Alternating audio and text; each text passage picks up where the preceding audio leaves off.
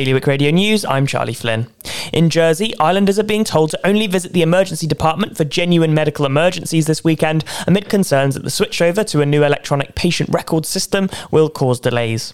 Guernsey Electricity will increase its tariffs by 13% in order to meet additional costs in importing electricity caused by the war in Ukraine and to continue with its base investment of £10.7 million per annum in maintaining the island's core infrastructure.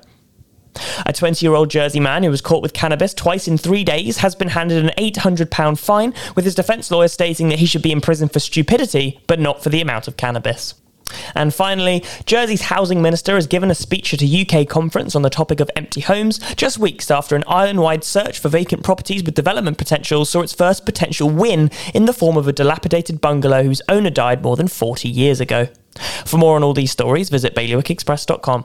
The weather this afternoon will be a little cloudy at first before soon becoming sunny with a top temperature of 18 degrees. High tide will be at half past 11 this evening. Bailiwick Radio News.